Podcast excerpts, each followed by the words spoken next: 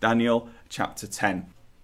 In the third year of Cyrus, king of Persia, a revelation was given to Daniel, who was called Belteshazzar. Its message was true, and it concerned a great war. The understanding of the message came to him in a vision. At that time, I, Daniel, mourned for three weeks. I ate no choice food, no meat or wine touched my lips, and I used no lotions at all until the three weeks were over.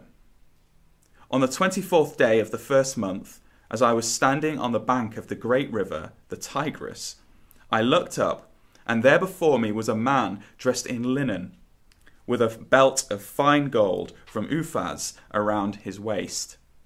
His body was like topaz, his face like lightning, his eyes like flaming torches, his arms and legs like the gleam of burnished bronze, and his voice like the sound of a multitude. I, Daniel, was the only one who saw the vision. Those who were with me did not see it, but such terror overwhelmed them that they fled and hid themselves. So I was left alone, gazing at this great vision. I had no strength left. My face turned deathly pale, and I was helpless. Then I heard him speaking, and as I listened to him, I fell into a deep sleep, my face to the ground. A hand touched me and set me trembling on my hands and knees. He said, Daniel, you who are highly esteemed, consider carefully the words I am about to speak to you, and stand up, for I have now been sent to you. And when he said this to me, I stood up trembling. Then he continued, Do not be afraid, Daniel. Since the first day that you set your mind to gain understanding and to humble yourself before your God, your words were heard, and I have come in response to them. But the prince of the Persian kingdom resisted me twenty one days. Then Michael, one of the chief princes, came to help me, because I was detained there with the king of Persia. Now I have come to explain to you what will happen to your people in the future, for the vision concerns a time yet to come. While he was saying this to me, I bowed with my face towards the ground and was speechless. Then one who looked like a man touched my lips, and I opened my mouth and began to speak. I said to the one standing before me, I am overcome with anguish because of the vision, my Lord, and I feel very weak. How can I, your servant, talk with you, my Lord? My strength is gone, and I can hardly breathe. Again, the one who looked like a man touched me and gave me strength. Do not be afraid, you who are highly esteemed, he said. Peace. Be strong now.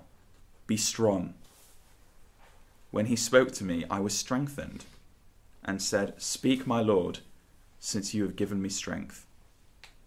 So he said, Do you know why I have come to you?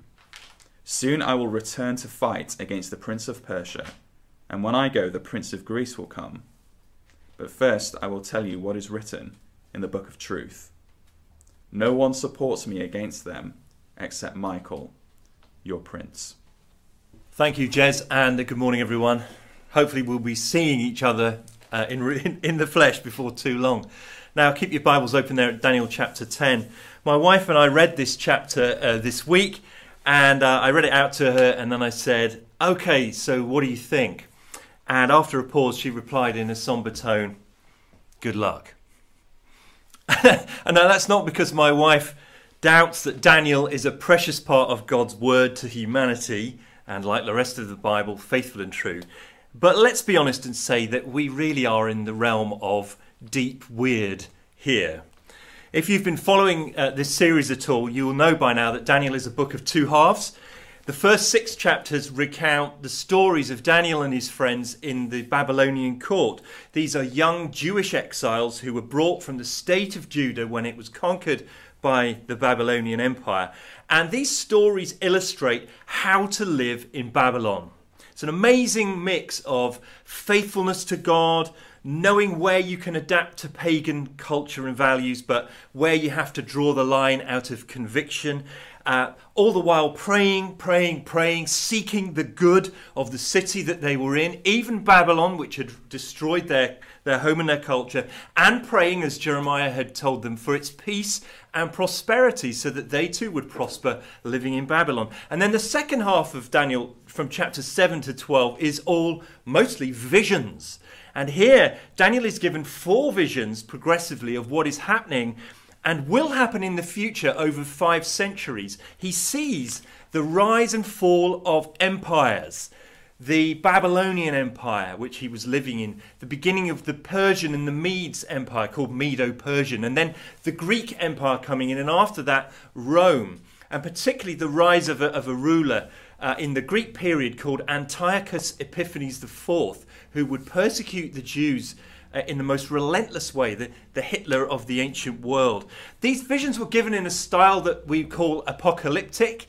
You may remember the, the, the Coppola film Apocalypse Now. Apocalypse means an unveiling, a drawing back, so you can see the hidden reality behind the scenes of history, behind the visible world. You can see the supernatural realm. And this writing has strange beasts, dramatic figures, symbolic numbers, and weird happenings. And it's known in the Old Testament and after. Andrew Smith is a friend of mine, a minister in America, in a place called Kennett Square in Pennsylvania, a Presbyterian pastor. And he says the second half of Daniel could be called Getting Home from Babylon. So God reveals to Daniel, who's now an old man, how the people of God will return. They'll return after 70 years of exile to Jerusalem. They will rebuild it, but that that isn't the end of the story. In fact, there will be a long period of suffering and struggle until the kingdom of God comes. And even then, as we now know clearly from the life and teaching of Jesus, the kingdom of God will come, but it doesn't all happen at once. We wait for his second coming. Now, today we reach that fourth, that final vision, and the end of our series. It's been a fascinating time, a challenging, but I hope uh, helpful to you in your understanding of God and of your place in His world. I hope you've been encouraged to see your life and times differently and to live for God in a world that doesn't know Him and to live for Him with courage and courtesy. And we're going to finish with chapter 10. We won't be able to go into depth in 11 and 12. Uh, but with the help of my friend Andrew Smith, here is what I think is the main point of our text today and the main point of this sermon.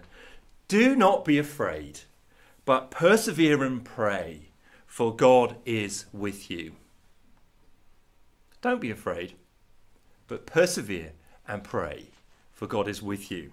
And I've got three points today. The first of them is the struggle above. The struggle above. Look at verse 1 again. It sets the time of the vision. In the third year of Cyrus, king of Persia, a revelation was given to Daniel, who was called Belteshazzar. Its message was true, and it concerned a great war. The understanding of the message came to him in a vision. So it's there's a time and a date here. This is the third year of Cyrus. He's the great leader of the Medo Persian Empire that had overcome the Babylonians. And so Cyrus now is the world leader. He's the leader of the world superpower. And we know from elsewhere in the Bible that Cyrus, a couple of years before, had done something absolutely extraordinary. Just listen to this from Ezra chapter 1. This is another book in the Old Testament. Ezra 1 says this In the first year of Cyrus, king of Persia, in order to fulfill the word of the Lord spoken by Jeremiah, the Lord moved the heart of Cyrus, king of Persia, to make a proclamation throughout his realm and also to put it in writing. So here's what he proclaimed. This is what Cyrus, king of Persia, says The Lord, the God of heaven, has given me all the kingdoms of the earth, and he has appointed me to build a temple for him at Jerusalem in Judah.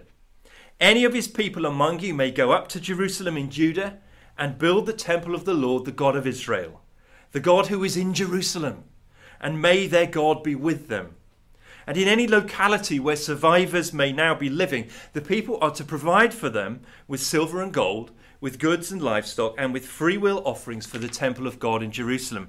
And then the family heads of Judah and Benjamin, the priests and Levites, everyone whose heart God had moved, prepared to go up and build the house of the Lord in Judah. All their neighbors assisted them with articles of silver and gold, with goods and livestock, valuable gifts in addition to the free will offerings. Amazing!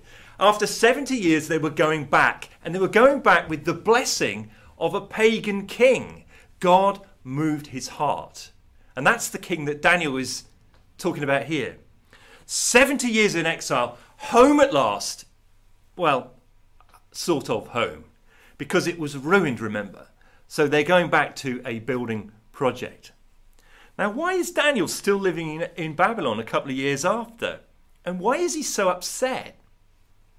Verses 2 to 3 show really an intense period of mourning, fasting, and prayer.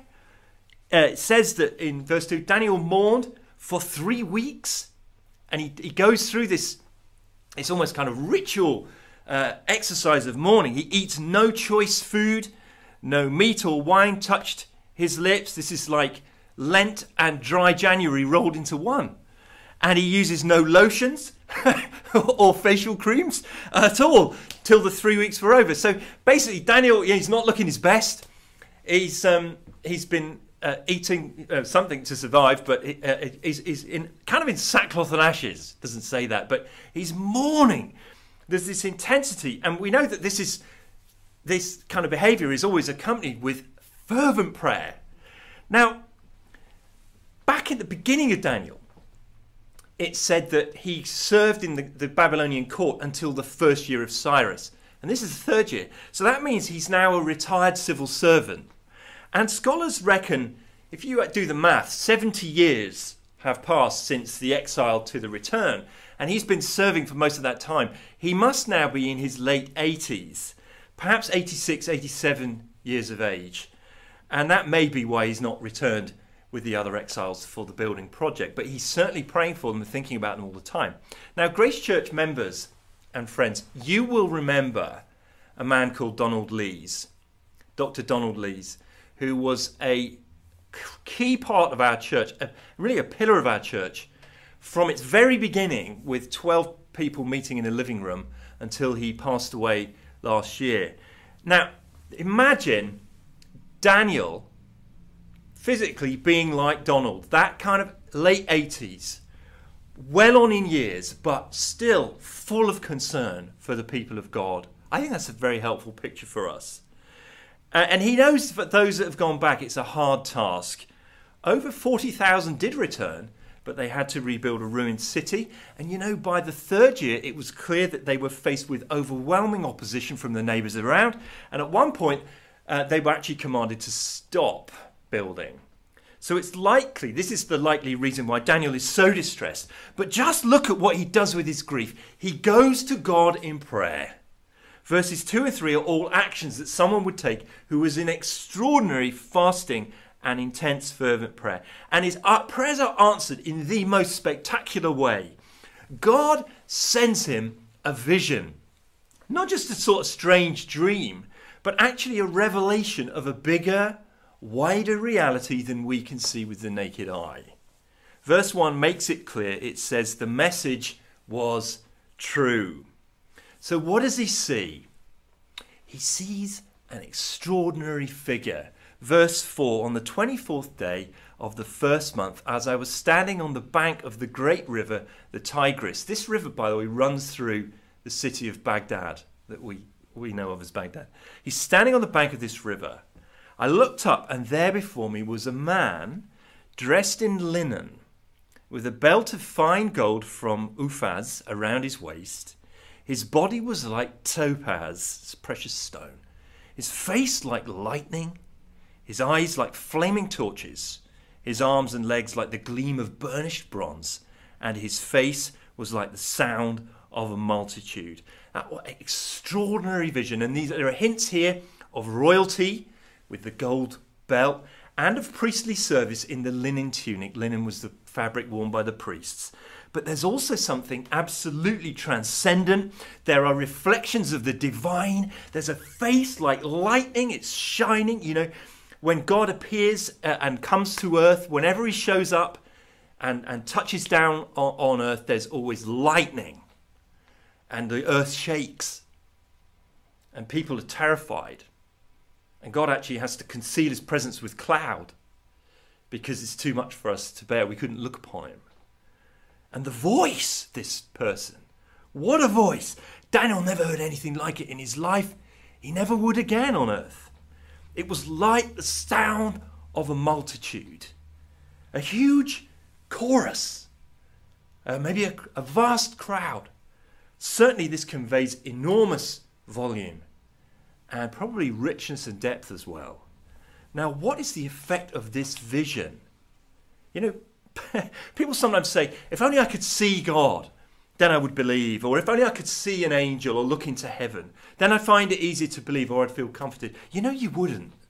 The reality is, whenever anybody actually sees God or, or, a glimpse of Him or an angel or something in the Bible, they're always terrified. They always run for their lives or hide on the ground or, or, or pass out. Look what happens to Daniel. Verse 7 I, Daniel, was the only one who saw the vision.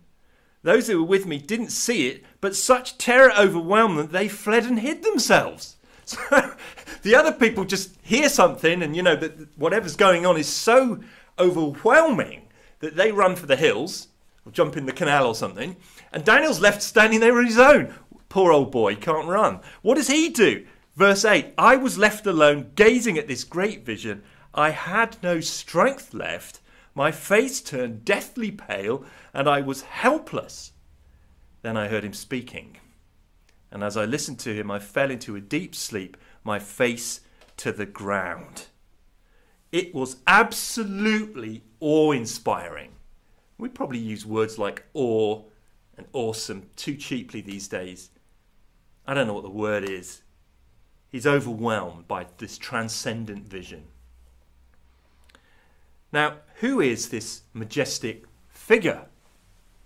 Great question. Some people think that it's actually a vision of the Lord Jesus Christ. But before he came to earth and was united with our flesh as a human, uh, they would say he, this is a pre incarnate Christ before the incarnation. And they say, number one, the description is so awesome that it sounds divine.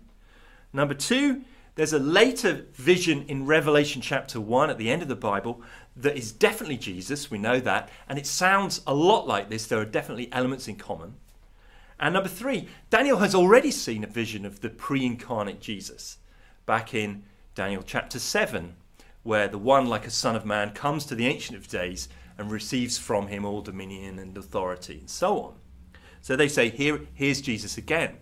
Now, you know, it's impossible to be certain about such things, and people take different views on it. I have concluded after reflecting and studying this that I don't think this is a vision of Jesus, uh, because there are no indications here that it is, and there are no links back to Daniel chapter 7, which we would, we would I think, expect.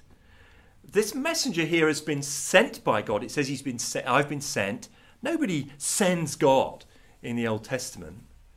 And I think, crucially, we, we read that the figure in verse 13, this person needed help in a battle.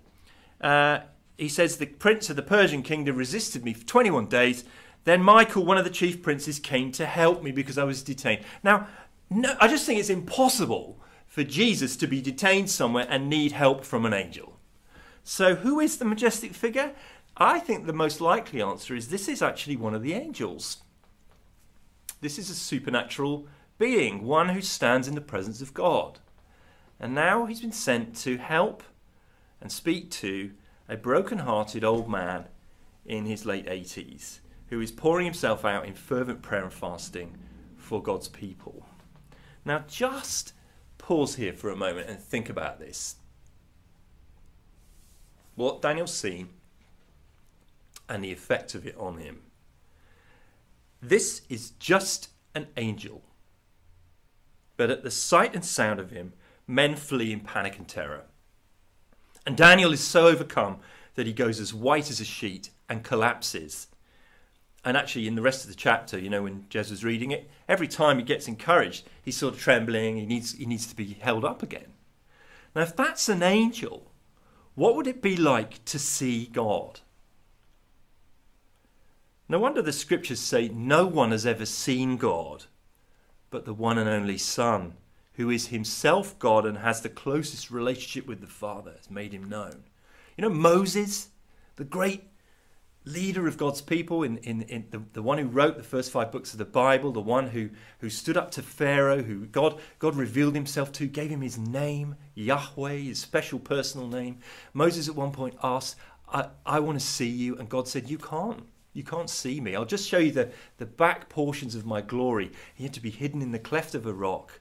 And even that was overwhelming. And when Moses came down from the mountain, his face was shining and radiant, so he had to cover it with a veil.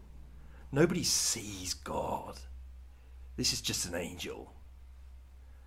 And the angel gives him a glimpse behind the scenes, behind the curtain of reality, to that supernatural realm. Now, just read verses 12 to 14 with me again and prepare to have your mind blown. Okay? Fasten your seatbelt. Verse 12 Do not be afraid, Daniel. Lovely words. Since the first day that you set your mind to gain understanding and to humble yourself before your God, your words were heard. It's prayers. And I have come in response to them. But the prince of the Persian kingdom resisted me 21 days. Then Michael, one of the chief princes, came to help me because I was detained with the prince of Persia, king of Persia. Now I have come to explain to you what will happen to your people in the future, for the vision concerns a time yet to come. You see, what this is saying is that Daniel's prayers, remember he's been fasting three weeks, his prayers were heard on the first day in heaven, and God acted upon them. Your words were heard, and an angel is sent. But it took 21 days for the angel to get there. Why? Is this because it's a three week journey from heaven to earth? Excuse me? No, I don't think that's the answer. He explains that it's because there's a battle raging in the heavenly realms. There's a figure referred to as the prince of the Persian Empire, Persian uh, kingdom, who resists 21 days. And so this angel has to call for help from another angel, Michael, who we know elsewhere in the Bible, and they fight this prince of Persia for 21 days and overcome him. And later on, verse 20, the prince of Greece will come and they will be contending with him. What this is talking about is angelic struggle in the heavenly realms. I told you it was deep weird. This is talking about behind the scenes, there are angelic spiritual forces that are contending to help God's people. So, on the, on the world map of that time, it's all about Persia and Greece, and then Rome. Remember, we looked at that video a few weeks ago? But in God's heart and God's mind, the little tiny kingdom of Israel and the Judah, the, the, exiles that have gone back, they're what's important to him. And he sends his angels to contend. Now, what this is suggesting also is that behind governments, behind nations, behind empires, there are spiritual forces that are influencing them. Now, uh, this is saying there's a spiritual realm, and angels are involved behind world events. And they are fighting against fallen angels, which we call demons. Let me just quickly talk a bit about angels. They occur over 200 times in the Bible. There's more than 200 references. They occur in 17 books in the Old Testament, 17 books in the New Testament, so we can't ignore them. They're, they're around. They are, they are uh, defined as created beings. They were made by God. God is the only uncreated one. They are accountable to God. They're intelligent and they can act, but they're not all knowing like God. Peter says in the New Testament that they long to look into things about the gospel, but it was kept from them. They don't have full knowledge. They're not at all like the angels of television and films and popular folklore and stories. They're neither comforting chubby babies with wings playing a harp on a cloud, nor are they sort of the angels that appear in things like Buffy the Vampire Slayer. They are spiritual beings, not embodied, of great power. And sometime before human history, there was a rebellion in heaven, and a number of them turned against God. And these fallen angels, led by Satan the accuser, are now in constant opposition to God and God's purposes in history, and therefore they particularly hate God's people, and they do everything to oppose them, and they can't be saved, these angels. But there is a, these demons, these, there is a mighty, mighty host of angels who serve God like a, a, a great army. When God is called the Lord of hosts, it's talking about the hosts of angels. And their role is to serve God and serve God's people. There are chief angels, archangels, there are throne room angels, the cherubim and seraphim. If you remember Isaiah 6, they're flying around the throne, and there are angels sent as messengers. That's a brief history of angels. Abraham Kuyper, who was a theologian who became the Prime Minister of the Netherlands in the early 20th century, so Prime Minister of the Netherlands, Kuyper wrote this If once the curtain were pulled back and the spiritual world behind it came to view, it would expose to our spiritual vision a struggle so intense, so convulsive, sweeping over everything in its range, that the fiercest battle ever fought on earth would seem, by comparison, a mere game. Not here, but up there. That is where the real conflict is waged. Our earthly struggle drones in the backlash. That's the struggle above is a spiritual struggle. Most of the time we're ignorant of it, thankfully, because we would be terrified by it. And the most extraordinary part of all this, by the way, I think, is not so much that all that is going on, because if you believe in God, you have to accept there is the possible existence of other supernatural beings. And most cultures have some category for angels and demons. The most extraordinary part of this, which I think we are meant to sit up and notice, is the role of Daniel's prayer. Verse 12 Since the first day you set your mind to gain understanding and humble yourself before God, your words were heard, and I have come in response to them. You see, the vast metaphysical reality that is there in the heavens is being influenced by a little old man in Babylon, a retired civil servant who humbles himself and prays. And Daniel didn't really have a clue how much was at stake in his praying. But you know, the same thing is true for us. Because God, the Almighty God, upon whom we cannot look, uses our prayers in his kingdom purposes. James says, the prayer of a righteous man is powerful and effective. The Apostle Paul says, Be strong in the Lord and in his mighty power. Put on the full armour of God so you can take your stand against the devil's schemes. For our struggle, Christian, is not against flesh and blood, but against the rulers, against the authorities, against the powers of this dark world, and against the spiritual forces of evil in the heavenly realms. It's the exact same that Daniel is experiencing, Paul says to you and me. That by your weak and feeble and inarticulate prayer, you put your hand upon the lever that moves the universe. And it's not a lever, it's the hand of God. Because the prayers of the saints are precious to him and they move him to action. I wonder if you ever thought of prayer like that. What would understanding this do to your prayer life and mine? I suggest it would electrify it. And we know how to pray because Jez taught us that last week from Daniel 9. Will we do it? That's the struggle above and our role in it. Now, my next two points are much briefer. Don't worry, you'll get your Sunday lunch. The second point is the saints below. That's the struggle above. Now we're thinking about the saints below, the people of God below. 16 years ago, uh, we had two children a boy called Will and a younger child, Rosie, our daughter. And Rosie became very ill with something called febrile convulsions. I hadn't heard of it, but many parents have. And febrile convulsions are actually really, really frightening. Uh, if you haven't seen one, with a febrile convulsion, a child reaches a really high temperature and then they have a fit. They kind of overload, and in the fit, they go very pale and they get blue lips, and then they sort of pass out and flop uh, and go really, really cold and clammy. And febrile convulsions to a young parent are absolutely terrifying. It turns out they're fairly common, and most children, I believe, grow out of them by about the age of five. But we didn't know any of this. So we have our beautiful little 18 month old da- daughter, and she started having these episodes. And my, I was at work in London. My wife was terrified and called my dad, and they uh, blue lighted them to hospital in Kingston. Now, the thing with these convulsions is they look like meningitis. So there was a risk of meningitis. And the hospital staff took it very seriously. They put our little daughter in, in a, uh, a cubicle in a room with a curtain across, and they scrunched her up on this little bed, and were, she was surrounded by doctors and nurses. And they said to us, you know, this is very upsetting for parents to see this, so we want you to stay outside, please.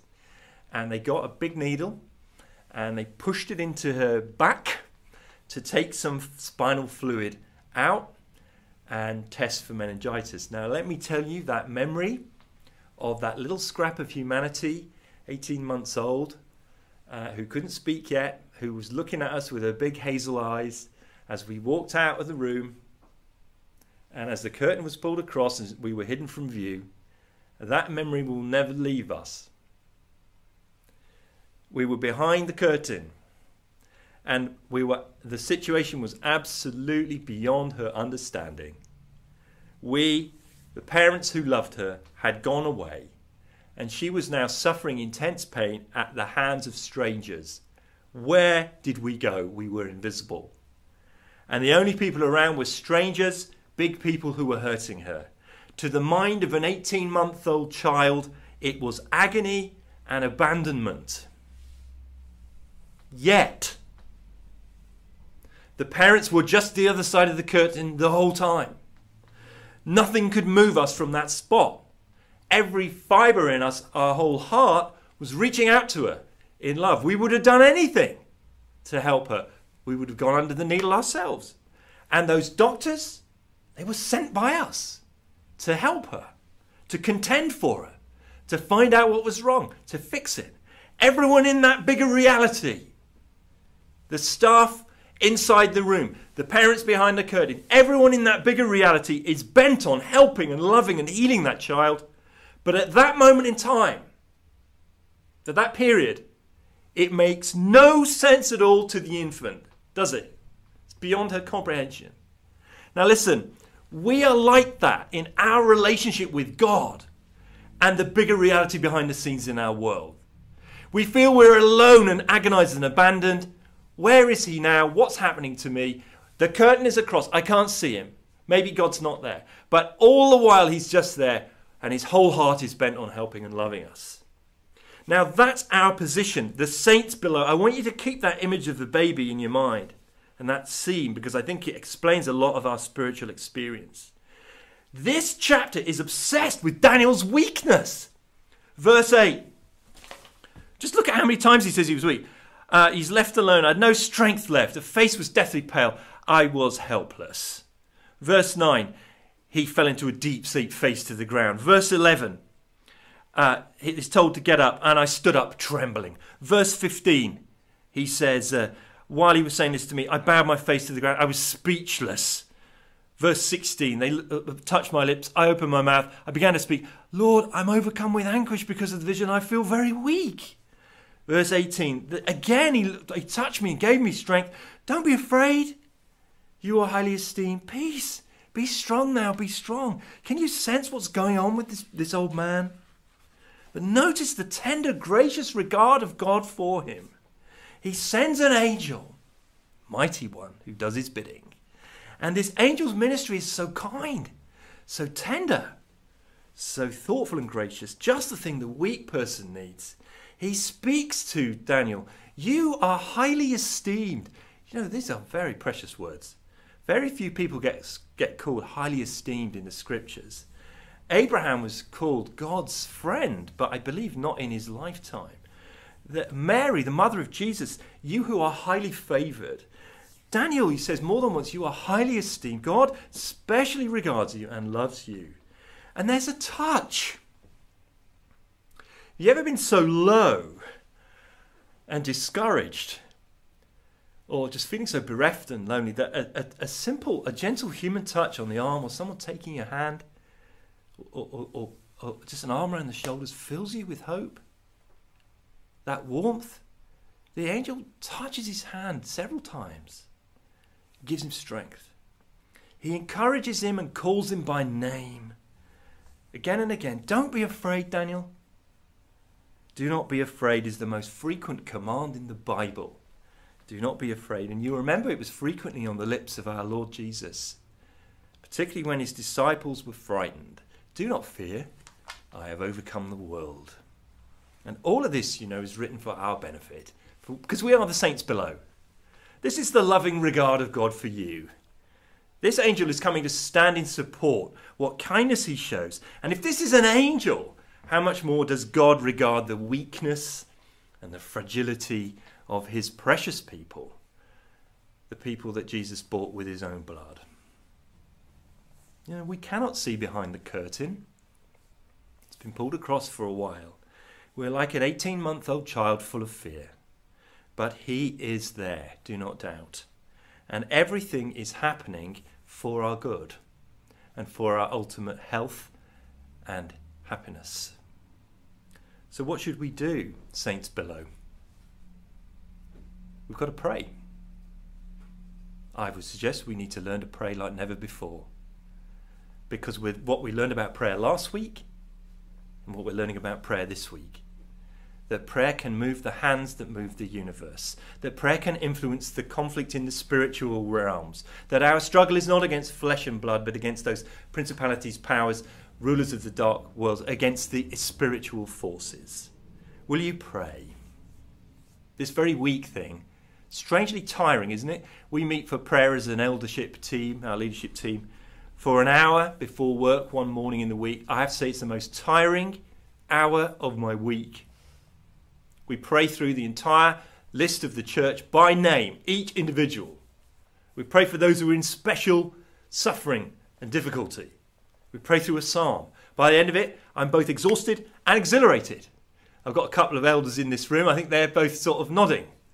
But we've got to do it. Pray for Sundays. great Victorian preacher Charles Spurgeon said to his congregation, If you do not pray for me, I won't come on Sunday because without your prayers, my preaching is worthless and useless. Will you pray for us? You know, preaching is pretty difficult. It needs the attendance of the Spirit of God in power for it to do anything. It's so weak. Will you pray for the suffering church around the world and the country that it is in? Will you pray for Turkey, the whole nation, and the angels behind the scenes in Turkey, and Kerem, coach, and his wife and family, and the church in Antalya, and the, the other pastors around that country who are working hard for God's glory, David and Monica Taylor and others, will you pray? Will you devote yourself to pray for the people of God in a certain country, India? You, we've talked about this before. Pray for our church. Pray for each other. We're struggling. We're discouraged. Lockdown is wearing us down. It's attritional. I know this. We're hoping to come together again soon. It's been a long, hard night. The light is coming, but we must pray. We pray for Manchester, this great city, growing city, but quite a dark city. Pray for new church plants, new communities of light pressing back the darkness. Pray for those that we know who are planting churches, leading churches. Greg, Christina, and the guys at Redeemer. Matt and Ralph, City Church. All the others. Paul Matoli, Holy Trinity Platt. We need to pray. Pray. Pray for your loved ones. Do you really think there is someone in your life who is too hard for God? Think about how powerful God is. This verse, Daniel 10, is the clearest place in the Bible about how powerful and effective human prayer is. That's what we need to do, the saints below. Okay, we're nearly at the end. We thought about the struggle above, we thought about the saints below. Finally, I want to close this whole series with the Saviour beside. The Saviour beside. Daniel's full of some quite weird and wonderful stuff. And the visions, particularly, have been challenging, haven't they? Visions of beasts that represent kingdoms, a vision of a statue, you know, the head of gold, the chest and shoulders of silver, and then the the the, uh, the bronze, and then the, the legs that were kind of iron, and then the, the feet were iron and clay, but it was a stone cut out, not by human hands, that rolled in and smashes it and brings it down, and that stone grows till in the end it fills the earth. What is it all about? Here's the answer Jesus wins. Jesus wins. That's the key to understanding all these visions. It's the key to understanding the whole book. When Daniel and his friends, well, sorry, Daniel's friends, not him, were stood firm for God against an idolatrous king and were thrown into a fiery furnace, what happened? A fourth figure appeared and sustained them and kept them, and they were released unharmed. Jesus wins. When Daniel himself refused to stop praying in public and stood against the edict of the king, and even the king was full of regret because he'd been trapped by a political plan. Daniel was thrown into the lion's den, but somebody, God, closed the mouth of the lions, and the, the old man was released unharmed in the morning. Jesus wins. That vision of the statue, this mighty statue that seems to fill the earth, but there's a rock, not cut out with human hands, that smashes its feet and eventually fills and never ends. A kingdom without end. Jesus wins. The vision of the beast. Remember that crazy vision with the, the lion with the wings of an eagle, and then the bear with the food in its mouth, and the leopard, and all the and that strange and terrifying beast. Finally, what happens? Jesus wins. Because in Daniel 7, one comes like a son of man and comes before the Ancient of Days, God, and God gives him all power, all authority, all dominion, and he rules a world of peace without end. Jesus wins. And we know how he did it. He did it by his cross and resurrection. And you remember Jesus won his victory by praying. Prayed in great anguish in the Garden of Gethsemane for us, for himself, for that victory he was going to win. He suffered for us on the cross. He bore our sins in his own body on the tree. He rose again on the third day, defeating death and Satan. He fights for us. He triumphs over the powers there at the cross. And he is praying for us now. So we've thought about the struggle above, that bigger vision of reality. We've thought about the saints below and our role in prayer. But I don't want us to just think this all finishes with us needing to pray more because it's not all about us, it's about the Lord Jesus Christ. He is the one, uh, the, the, the, real subject of the whole of the Bible. And so I want to finish with that vision that uh, comes in Revelation of Jesus, which draws on Daniel, but actually goes much further. And to think about this one who is currently praying for you. Revelation 1. John says, I turned round to see the voice that was speaking to me, and when I turned, I saw seven golden lampstands, they're churches, and among the lampstands was someone like a son of man, dressed in a robe reaching down to his feet, and with a golden sash around his chest. The hair on his head was white like wool, as white as snow, and his eyes were like blazing fire. This is that Ancient of Days image from Daniel 7. Now on Jesus, the image of God. His feet were like bronze glowing in a furnace, and his voice was like the sound of rushing waters. This is Jesus, and he says, Do not be afraid.